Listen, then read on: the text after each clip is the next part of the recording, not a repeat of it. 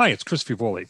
We'll be getting to our regular podcast episode in a few moments, but first I wanted to mention that today marks the release of the 100th episode of Seeing Beyond Risk, which is an accomplishment that we are all very proud of.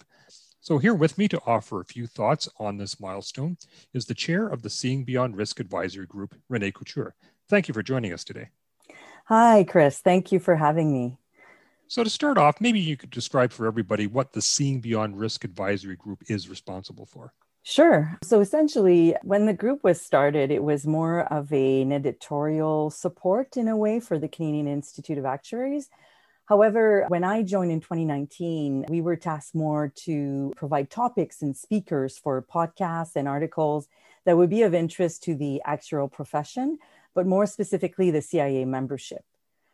We also act as champions. So we actively listen to the podcast, we read the articles on the newsfeed, and we provide feedback to the CIA and, and hopefully more and more reviews, especially on the articles, to help promote them within our networks and, and as well on posting them on social media or, or um, I guess, following the CIA's postings on uh, social media.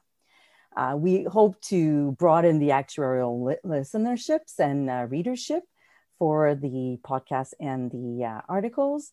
And we try to measure um, the impact of, of the growth and our efforts. That's key to us. So we do have some quantifiable objectives that we uh, we try to set up on a regular basis. So for the first few years that I was the chair, we were looking at increasing the listenership of the podcasts.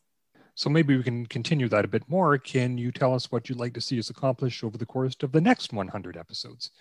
Yes, for sure. So, as the podcasts are doing really well, uh, we've increased significantly the, the number of listeners. We still have that on our radar, but with the news feed and the articles, we are, are hoping to see an increase um, traffic in the um, uh, the access of the read- readership of the articles online. And uh, we will be looking at those statistics to ensure that uh, there's some minimums there and then try to see how else we can promote the visibility of that. Uh, we're thinking maybe also of doing a survey um, later this year as to preferences of the membership, how and what topics they like. But generally, when we uh, monitored the podcast and the articles, we we noticed a fairly wide uh, interest uh, in topics. So all kinds of topics seem to be of interest, whether it's a research paper or it's an interesting experience of an actuary. Our membership seem to be very interested. And any final thoughts before we wrap up? Well, I'd like to just say that I uh, my appreciation um, as um, a volunteer for the CIA. So I've been doing it for six years now, and I found it extremely beneficial to my personal development, my career as well, but more so connecting with um, other peer actuaries and working towards the uh, ev- evolution or evolving the CIA has been really rewarding. In that respect, I encourage uh, membership to uh, listen to the volunteering uh, episodes. So we've just uh, published uh, two in April, episode 87 and 88, so French and English. And we also have episode 33, eh, which is in French and 25 in English on actuaries on external boards, which has been very popular. But I really encourage uh, CIA members to uh, listen to those uh, episodes for further information about volunteering, and, and I highly recommend the experience. Yeah, that's great. Well, thanks very much for speaking with us today. Thank you. And a special thank you to all of our guests and listeners for helping this podcast be successful over the past couple of years. And now here's today's episode. Welcome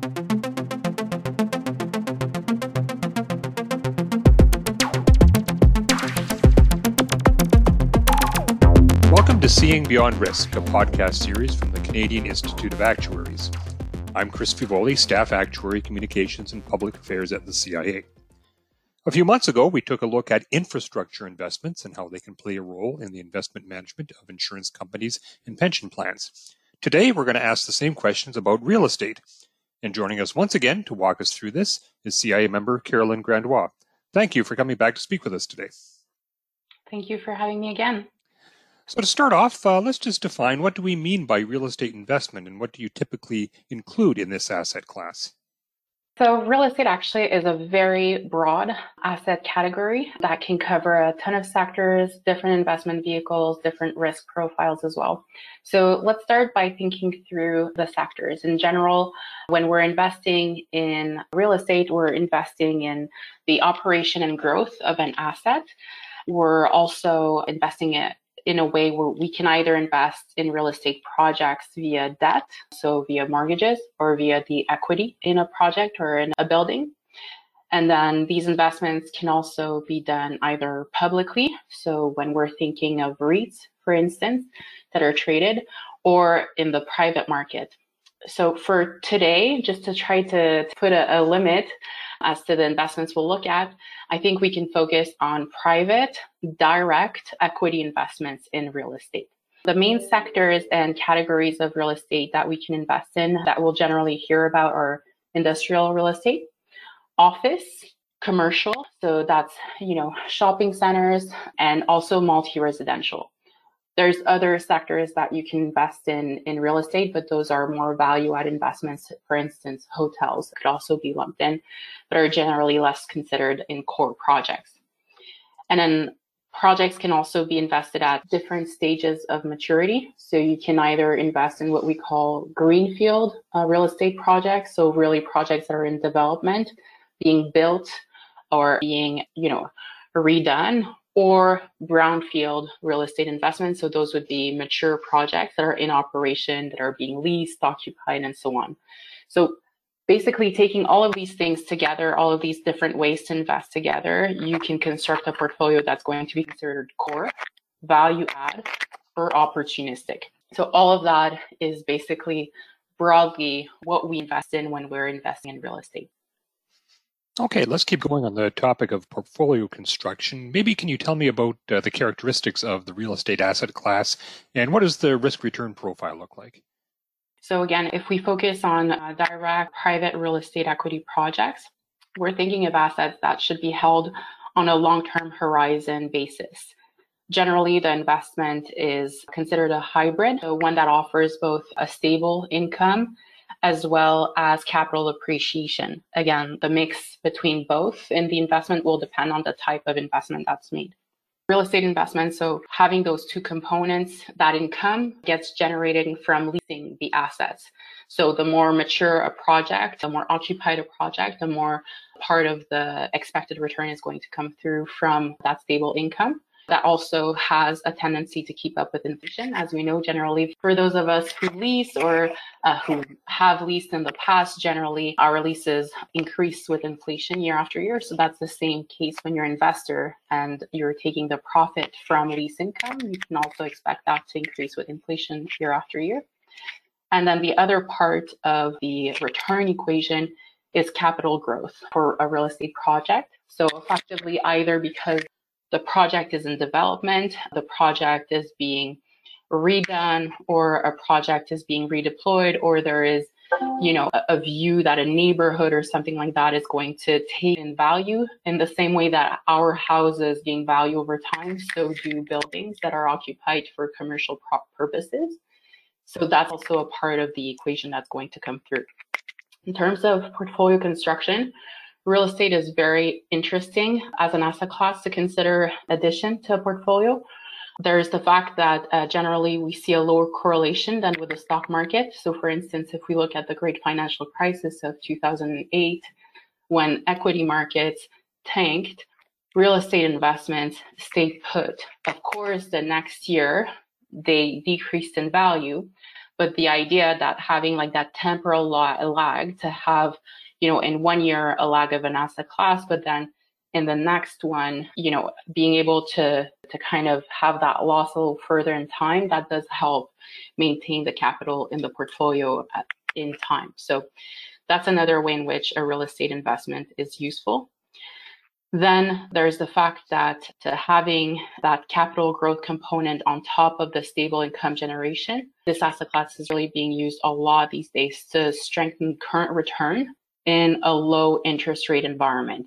So whenever we hear people saying, I'm having a, a, trouble maintaining my discount rate or I'm having trouble maintaining my expectation for dividend yield in my portfolio, real estate is a place where we can consider investing and we can look at that income generation as a replacement for uh, more of a fixed income instrument. And then there's the fact that it follows inflation again through leasing component. And then really the fact that behind the investment, there's an actual building. And that also helps stabilize the value of the investment. So all of those things kind of come together to make real estate um, a really key asset class to portfolio construction. And I understand that real estate investment has become somewhat of a hot topic recently. How has this investment class changed over the last few years? I think it's changed mainly by becoming more available and by being segmented. So, where before the investment was only available to the largest of insurance companies and largest of pension plans, now effectively managers will have open pooled vehicles available for investment in these assets. So truly they've become available to more investors. So that's one of the main ways the asset class has changed.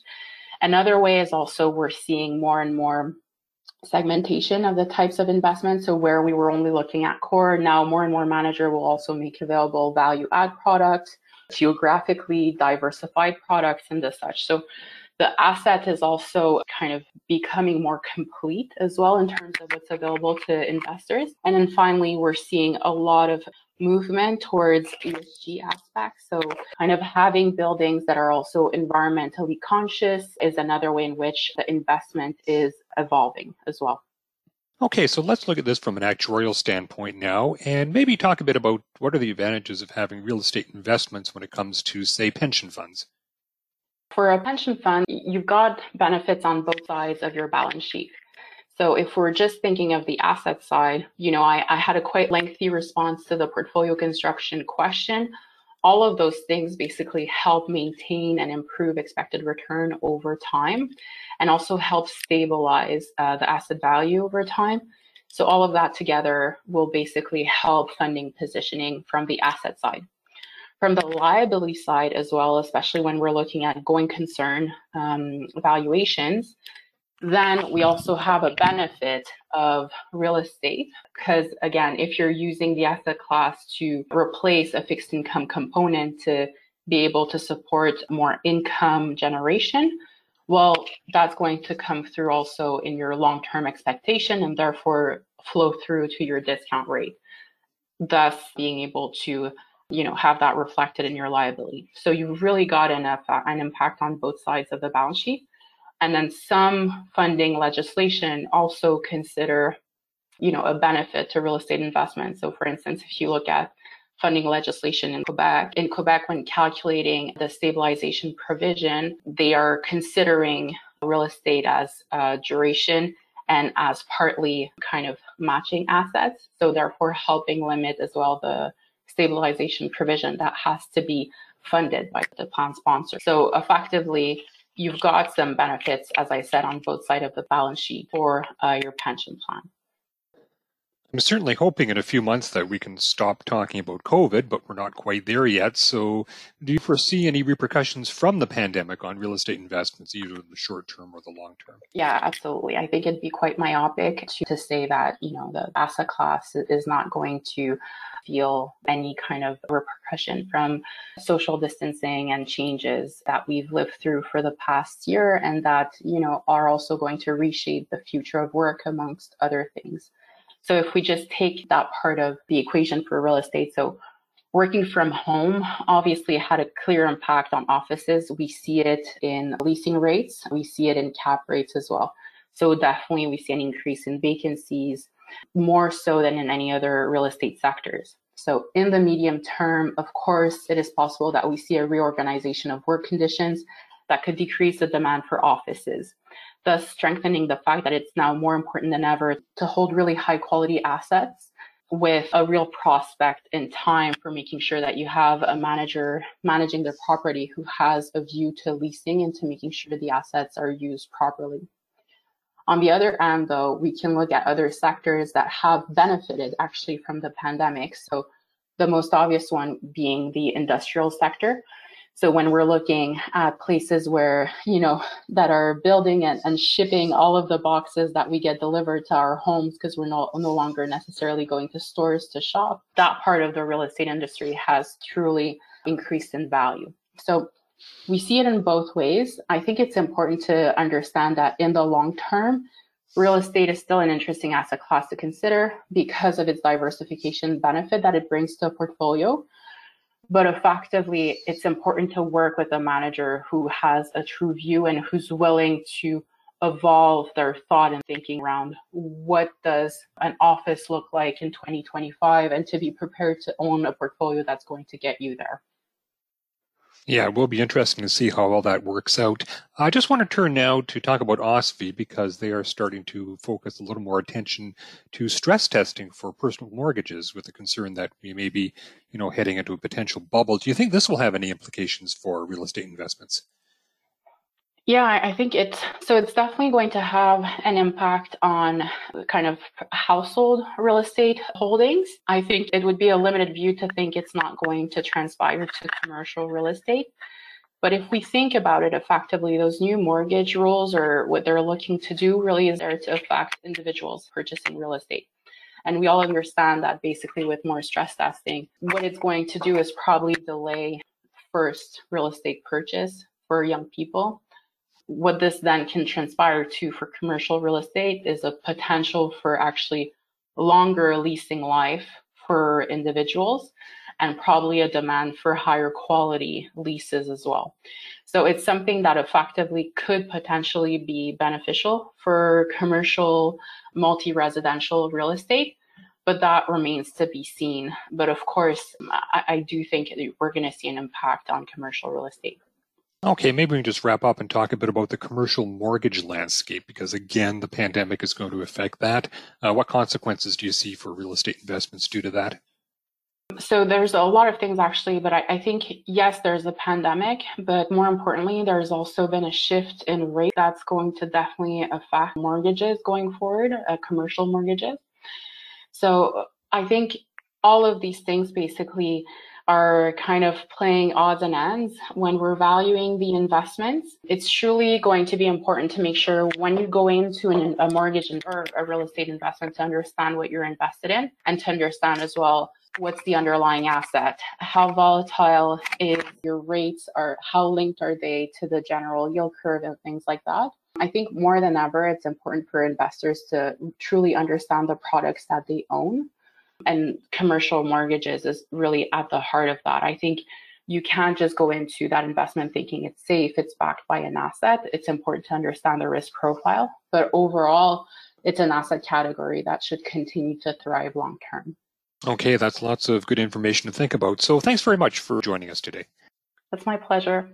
We now have several dozen episodes in our podcast series, so we encourage you all to subscribe. Uh, you can do so through Spotify, Apple, or whatever platform you use to get your podcasts. If you like today's episode, please leave us a five star rating or a comment. And we would like to hear from you, so please send any suggestions or episode ideas to podcasts at cia ica.ca. As well, we're always looking for content for our Seeing Beyond Risk blog. So if you have some ideas you would like to share, please contact us at seeingbeyondrisk at cia-ica.ca. Until next time, I'm Chris Fievoli, and thank you for tuning in to Seeing Beyond Risk.